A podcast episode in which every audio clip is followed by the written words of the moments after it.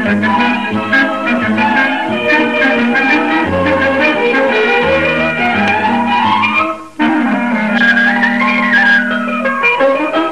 கதையாம் காரணமாம், காரணத்தால் தோரணமாம். தோரணம் கட்டிய பந்தலும் எதுக்கு, பூரண கும்பம் எடுப்பதும் எதுக்கு? வணக்கம். கதை கதையாம் காரணமாம் வலையொலிக்கு உங்களை வரவேற்கிறோம். இவ்வலையொலி தமிழ் சிறுகதைகளின் ஓர் ஒலி தொகுப்பு. இக்கதைகளை எழுதியவர் திருமதி சரசாசூரி, வாசிப்பது வானதி. நாணயம். டேய் கஸ்மாலம், எந்திரிடா மாவனை, இன்னைக்கு என் கையால் தாண்டா உனக்கு சாவு, செய்யறதெல்லாம் அக்குறும்பு. எட்டி ஒரு உதவி விட்டான் முத்து. ஐயோ அம்மா அம்மா! 5 வயது பாலாஜி மிரண்டு போய் எழுந்து நின்றான். என்னையா நினப்பு? மப்பில் குழந்தை கூட கண்ணுக்கு தெரியலையா? என்ன அடிக்கிற மாதிரி அது மேலே கையை வச்ச சோறு திங்க கை இருக்காது சொல்லிவிட்டேன். புள்ளைய தான் தொடாமல் இருந்த, 2 பேரையும் கொண்டு போட்டுடு. பாய்ந்து வந்து அவனை அப்படியே தள்ளிவிட்டாள் வள்ளி. நிறுத்துமே, இவனெல்லாம் ஒரு புள்ள. டேய் மவனே, எங்கடா வச்ச காசை? பாலாஜி அம்மாவை கட்டிப்பிடித்து கொண்டான். தூக்க கலகத்தில் ஒன்றும் புரியாமல் மிரள மிரள முழித்தான். ஏயா நீ எல்லாம் மனுஷன் ஜென்மமா? பிள்ளையை எட்டி உதைக்கிற, காலை விளங்காமல் போயிடும். என்னையா என்னமோ காசு கீசுன்னு பெணாத்துற? கொஞ்சம் அடங்கினான் முத்து.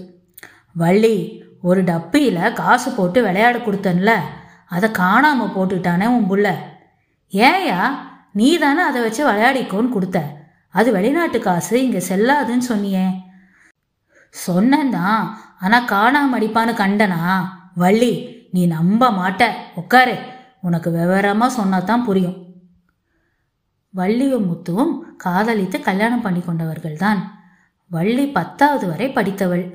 4 தம்பி தங்கைகளுடன் பிறந்தவள். முத்து பார்க்க ஆள் வாட்ட சாட்டமாக சினிமா நாயகன் மாதிரி கவர்ச்சியான தோற்றம். படிப்பு வாசனை அறியாதவன். ஆனால் வாய்சவடால் பேசியே ஆளை கவுக்கும் கலை கைவந்தவன்.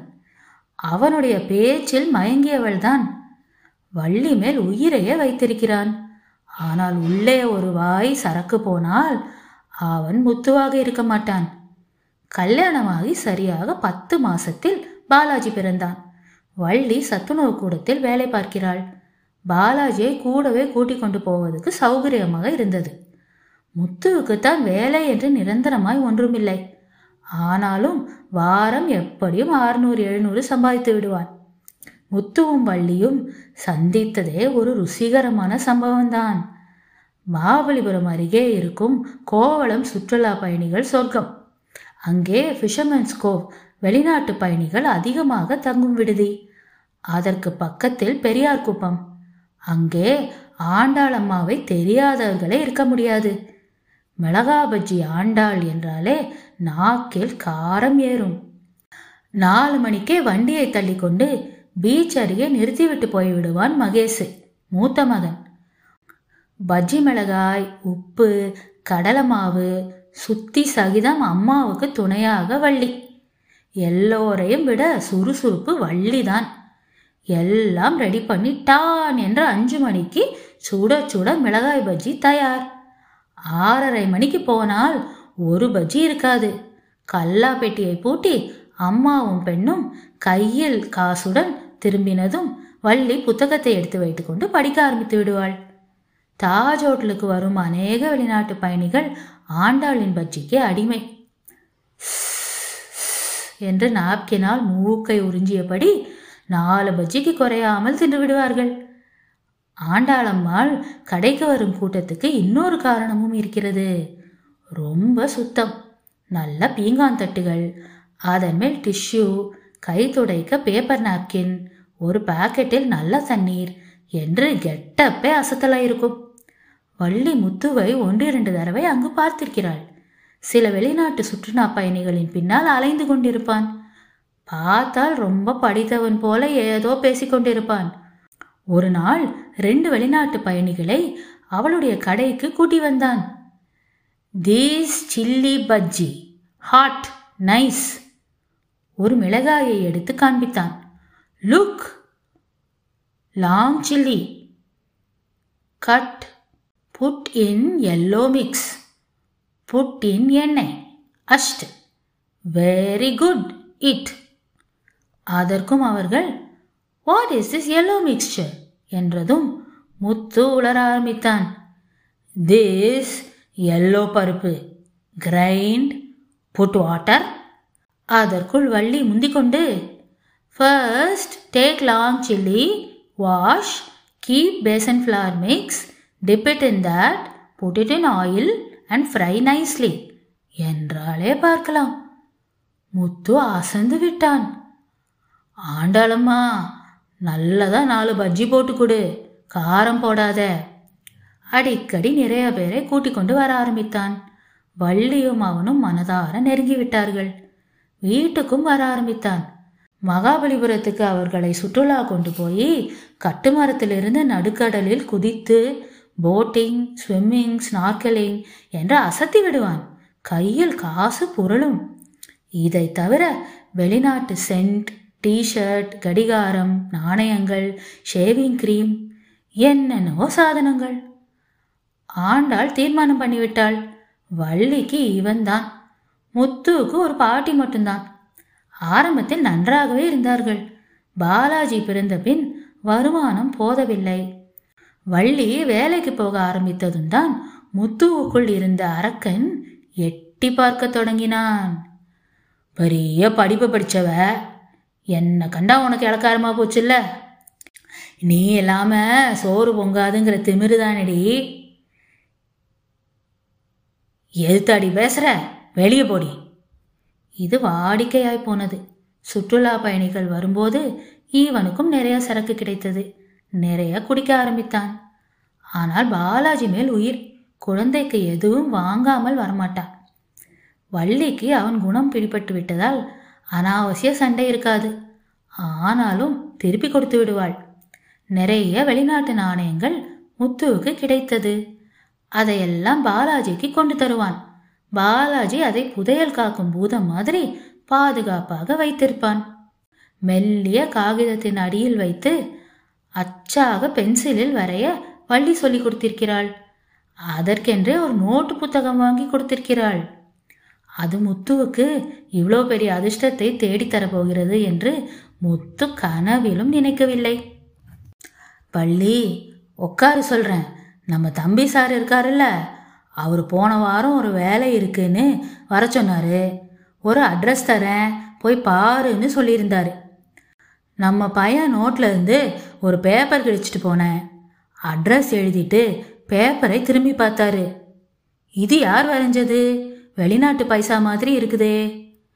என் மவன் தான் சார். நான் கொடுக்குற பைசாலாம் சேர்த்து வைப்பான். பொழுதன்னைக்கும் அதை அச்செடுக்கிறது வேலை தான் சார். தம்பிதுரை நிறையா படித்தவர். உதவி என்று போனால் வெறுங்கையுடன் அனுப்ப மாட்டார். முத்து மேல் தனி பிரியம். பேப்பரை திரும்பி கொடுக்க போனவர் ஒரு நிமிஷம் அப்படியே நின்றுவிட்டார். முத்து, இருப்பா, தோ வந்துட்டேன். வரும்போது தடிமனான ஒரு புத்தகத்தை கொண்டு வந்தார். முத்து, உக்காரு. இருக்கட்டும் சார், சொல்லுங்க. முத்து, உனக்கு அதிர்ஷ்டம் அடிச்சிருக்குப்பா. இந்த படத்தை நல்லா பாரு.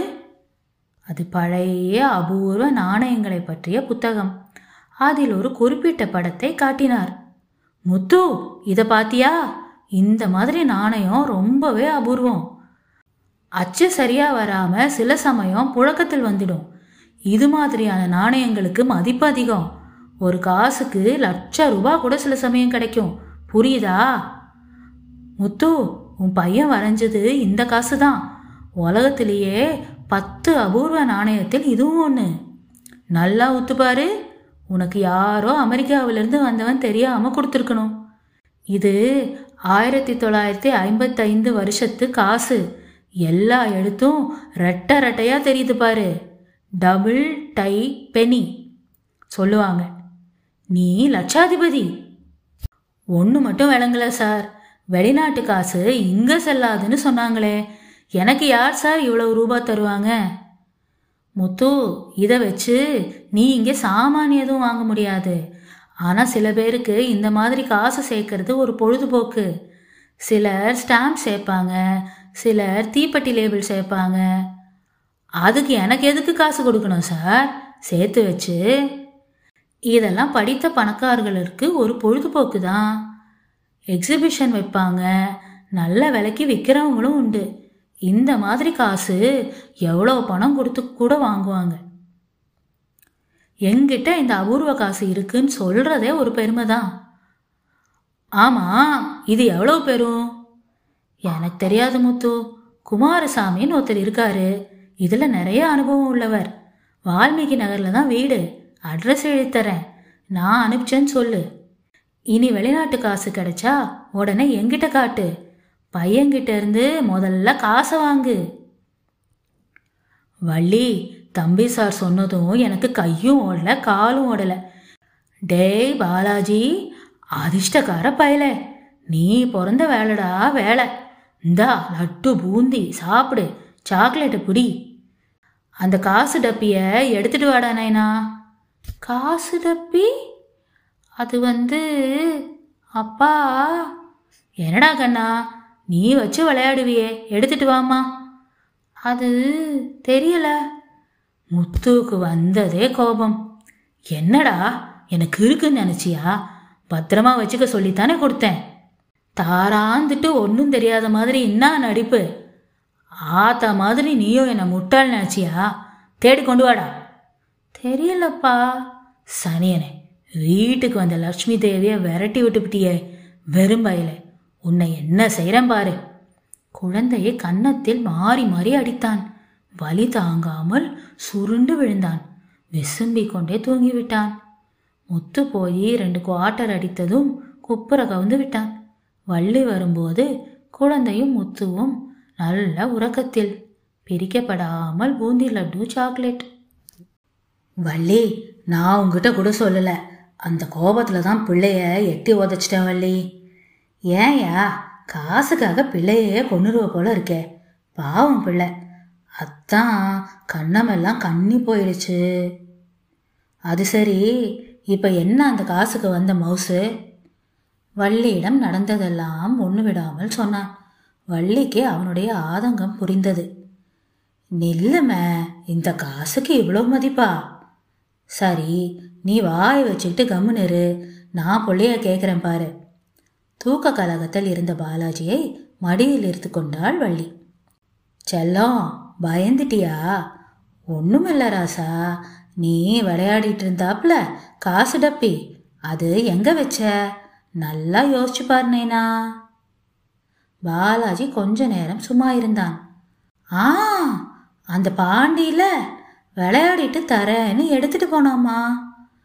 நம்ம பாண்டியா? குழந்தை ஆமாம் என்று தலையாட்டினான். முத்து மறுபடியும் எகிரி கொண்டான். கிறுக்கு பயல, கெடுத்தியே, போயும் போயும் பாண்டிக்கிட்ட. இந்நேரம் அது குப்பை தொட்டிக்கிட்ட போட்டிருக்கோம். தலையில் அடித்து கொண்டான்.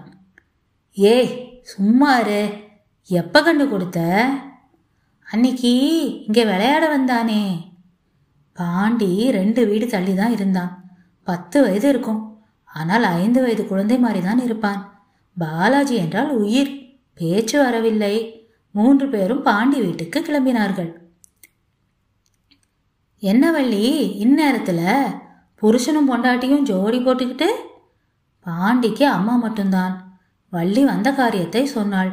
காசு டப்பி காணேன் என்று மட்டும் சொன்னாள். பாண்டி டப்பாவை பத்திரமாகத்தான் வைத்திருந்தான். பாண்டி கன்னத்தில் ஒரு முத்தம் கொடுத்துவிட்டு வீட்டுக்கு வந்தார்கள். பாரு, அரியா பிள்ளைய திட்டினியே. பாண்டிக்கு பரிந்து கொண்டு வந்தாள் வள்ளி. சரி சரி, காசு பத்திரமா இருக்குதா பாரு. கீழே கொட்டி தேடினார்கள். இதோ நீ கொடுத்த காசு. பாலாஜி தக்கென்று எடுத்து கொடுத்தான். வள்ளி, நீயும் பார்த்துடு, எனக்கு இதெல்லாம் புரியாது. சரிதான் மாமா. அன்றைக்கு ராத்திரி வள்ளியும் முத்துவும் தூங்கவே இல்லை. மாமா, நிஜமாலுமே நிறைய துட்டு கிடைக்குமா? ஆமாம் வள்ளி, 20,000 கூட கிடைக்கலான்னு சொல்கிறாரு தம்பி சாரு. நாம் முதல்ல மளிகை கடை, வாடகை பாக்கி எல்லாத்தையும் கொடுத்துடணும். இரு, முதல்ல உன் தாலியை மீட்டு போட்டு தான் மாறு சொல்லி, அப்புறம் நம்ம செல்லத்துக்கு தங்கத்தில் ஒரு அண்ணா கயிறு. நீ பௌத்துவாலின்னு எத்தனை நாளாக சொல்லிட்டு இருக்க. முதல்ல போய் ஸ்கேன் எடுக்கணும்னு டாக்டர் சொன்னாரே, அதெல்லாம் கிடைக்கட்டும் வள்ளி. முதல்ல துட்டு கைக்கு வரட்டும், பேசாமல் தூங்கு. எப்போது விடிய போகிறது என்று காத்து கிடந்தான் முத்து. காலையில் எழுந்து நல்ல சட்டையாய் தேடி எடுத்து போட்டுக்கொண்டு புறப்பட்டான். வீட்டை சுலபமாய் கண்டுபிடித்து விட்டான். தனி பங்களா, நாய், வாட்ச்மேன் யாரும் இல்லை. வாசல் வராண்டாவில் சேரில் உட்கார்ந்து புத்தகம் படித்து கொண்டிருந்தார் ஒரு வயதானவர். பளபளக்கும் தங்க ஃப்ரேம் கண்ணாடி, கருப்பும் வெளுப்பும் கலந்த முடியை நன்றாக படிய பின்னால் வாரிவிட்டிருந்தார். சார், கேட்டுக்கு வெளியே நின்று குரல் கொடுத்தான். யாரு? உள்ள வாப்பா. உள்ளே நுழைந்தான். சார், என் பேர் முத்து, தம்பிதோர சார் அனுப்பிச்சாரு. இங்க குமாரசாமின்னு ஒருத்தர். ஓ முத்து, தம்பிதுரை ஃபோன் பண்ணி சொன்னார். நான் தான் குமாரசாமி. காயின் கொண்டு வந்திருக்கியா? சீரியஸான ஆசாமி மாதிரி இருந்தார். சிரிப்பு என்பதே மருந்துக்கு கூட காணும். வெட்டு ஒன்று துண்டு ரெண்டு மாதிரி பேசினார். குமாரசாமி பற்றி கொஞ்சம் பேக்ரவுண்ட் தேவை. பிறக்கும் போதே வெள்ளிக்கரண்டியுடன் பிறந்தவர், நிறையா படித்தவர், குடும்ப சொத்தை கட்டி காக்கவே நேரமில்லை. நிறையா கம்பெனிகளின் போர்ட் ஆஃப் டைரக்டர் லிஸ்டில் இவர் பெயர் கண்டிப்பாக இருக்கும். ஒரு முறை லயன்ஸ் கிளப் டிஸ்ட்ரிக்ட் கவர்னராக கூட இருந்தவர். Madras club, boat club, cosmopolitan club எல்லாவற்றிலும் உறுப்பினர். 2 குழந்தைகளும் வெளிநாட்டில். போன வருஷம்தான் விசாலாட்சி அவரை தனியாக விட்டுவிட்டு போய் சேர்ந்தாள். சமையலுக்கு ஒரு ஆள், மற்றபடி புத்தகம் புத்தகம் புத்தகம்தான். நாணயம் சேகரிப்பது தான் இவருடைய பொழுதுபோக்கு. ANA என்று அழைக்கப்படும் அமெரிக்கன் நியூமிஸ்மாட்டிக் அசோசியேஷன் மெம்பர். 2 முறை அவர்களுடைய மாநாட்டில் கலந்து கொண்டு கௌரவப்படுத்தப்பட்டிருக்கிறார். புத்தகத்தை படித்த அளவு மனிதர்களை படித்திருப்பாரா? சந்தேகம்தான். தனக்கென்று ஒரு உலகம், நண்பர்கள் என்று யாரும் கிடையாது. ஜானி வாக்கர் ரெட் லேபிளும் பிளாக் லேபிளும் தான் கூட்டாளிகள். அவனை உட்கார சொல்லவில்லை, அவரும் எழுந்திருக்கவில்லை. இந்த மரியாதை போதும் என்று நினைத்திருக்கலாம். சார், இதுதான் அந்த காசு. கையில் வாங்கி கொண்டு திருப்பி 2 தடவை பார்த்தார். அப்படியே திகைத்து நின்று விட்டார். ஒரு வினாடிதான் சமாளித்து கொண்டு, 1 நிமிஷம் இருப்பா, செக் பண்ணி சொல்றேன் என்று உள்ளே போனார். நெஞ்சு படபடவென்று அடித்து கொண்டது 2 பேருக்குமே. உள்ளே போய் ஃப்ரிட்ஜில் இருந்து ஒரு பாட்டில் தண்ணீரை ஒரே மூச்சில் குடித்து விட்டு உட்கார்ந்து விட்டார். திரும்பி முத்து கொடுத்த காசை பார்த்தார். கை நடுங்கியது. இதுவரை எதற்காக தவம் இருந்தாரோ அது அவர் கையில். 1955 double die penny, collectors jackpot. இது மட்டும் கிடைத்துவிட்டால் ஏனேல் அவர் மதிப்பே பல மடங்கு உயரும். அவருடைய டபுள் டை கலெக்ஷன் பூர்த்தியாகும். இன்றைய மதிப்புக்கு 5 லட்சத்துக்கும் குறையாது. முத்துவுக்கு 20,000 தாராளமாய் கொடுக்கலாம். ஏன், மனசிருந்தால் ₹1,00,000 கூட தரலாம். குமாரசாமி பூத கண்ணாடியை எடுத்து வைத்துக்கொண்டு இண்டு இடுக்கு விடாமல் ஆராய்ந்தார். சந்தேகமில்லாமல் அசல் நாணயம்தான். செக் புத்தகத்தை எடுத்தவர் அதை திரும்பி வைத்தார். இவனுக்கு நிச்சயம் அக்கவுண்ட் இருக்காது, பணமாக கொடுத்தால் என்ன என்று தோணியது. அப்போதுதான் அவருக்கு புத்தி தடுமாறி இருக்க வேண்டும். இவனுக்கு எதுக்கு 20,000? ஏதோ குருட்டாம்போக்கில் வந்த அதிர்ஷ்டம். அவனுக்கு இந்த அருமை கூட தெரியாது. ஏதோ 5ஓ 10ஓ கொடுத்து அனுப்பிவிட்டால். ஆனால் சந்தேகம் வந்து காசை திரும்பி வாங்கி கொண்டால். படித்த மூளை வேகமாக வேலை செய்தது. அந்த காசை பீரோவில் வைத்து பத்திரப்படுத்தினார். இன்னொரு அலமாரியை திறந்தார். நிறைய காசுகள், எல்லாம் வெளிநாட்டு காசுகள். அதே மாதிரியான சாதாரணமாய் புழக்கத்தில் இருக்கும் ஒரு காசை எடுத்துக்கொண்டு வாசலுக்கு வந்தார். முத்து நின்ற இடத்திலேயே அசையாமல் நின்று கொண்டிருந்தான். முத்து, உனக்கு படிக்க தெரியுமா? நான் ஸ்கூலுக்கே போனதில்லை, ஆனால் வள்ளி 10வது படிச்சிருக்கா. வள்ளி ஏ சம்சாரம் சார். ஓ ஐசி. முத்து, நல்லா சோதிச்சு பண்ணி பார்த்துட்டேன். இது சாதாரணமான காசு தான். சார் சொன்ன மாதிரி அபூர்வ நாணயமெல்லாம் ஒன்றும் இல்லை. சந்தேகம் இருந்தால் வேற யார்கிட்ட வேணாலும் காட்டி செக் பண்ணிக்க. முத்துவுக்கு மயக்கம் வரும் போல் இருந்தது. குழந்தை கையில் சாக்லேட் கொடுத்துவிட்டு உடனே பிடுங்கி கொண்ட மாதிரி. நெஞ்சில் ஒரு வலி. தம்பி சார் அடிச்சு சொன்னாரே.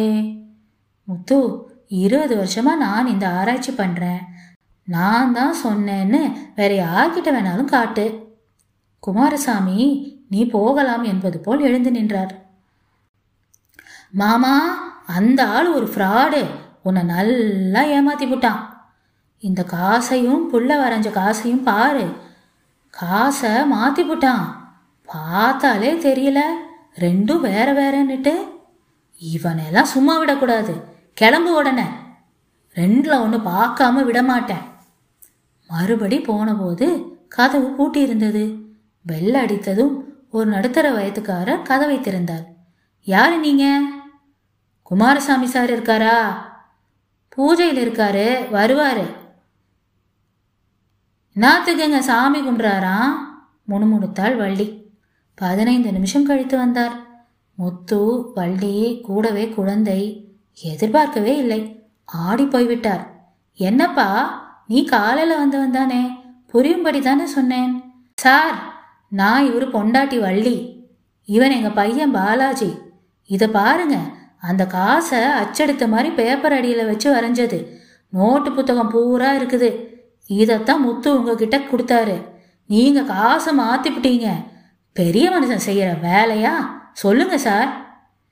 இருமா, நீ பாட்டுக்கு கூட இருந்த மாதிரி பேசிக்கிட்டே போற. அந்த காசை தான் அவன் கொடுத்தாங்கிறதுக்கு என்னமா அத்தாட்சி? சரி, வந்ததுக்கு போனா போகுதுன்னு 2000 ரூபாய் வாங்கியோ. முத்துவுக்கு வந்ததே கோபம். என்ன அத்தாட்சி, மனசாட்சி தான் உங்ககிட்ட அது இல்லையே.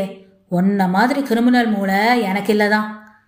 இப்போ விட்டா கூட 10 ஆளை கூட்டிகிட்டு வந்து வீட்டை சூறையாடி காசை கண்டுபிடிக்க எவ்வளோ நேரம் ஆகும்? என்னால் அப்படித்தான் யோசிக்க முடியும். ஆனால் நீ புத்திசாலி, காதும் காதும் வச்ச மாதிரி கமுக்கமாக காரியத்தை முடிச்சிட்ட. என்ன சொன்ன? 2000-ஆ? அதுவும் என் மேலே பரிதாபப்பட்டு. வெளிநாட்டுக்காரசோட மதிப்பு தெரிஞ்ச உனக்கு மனுஷ மதிப்பு தெரியலையே.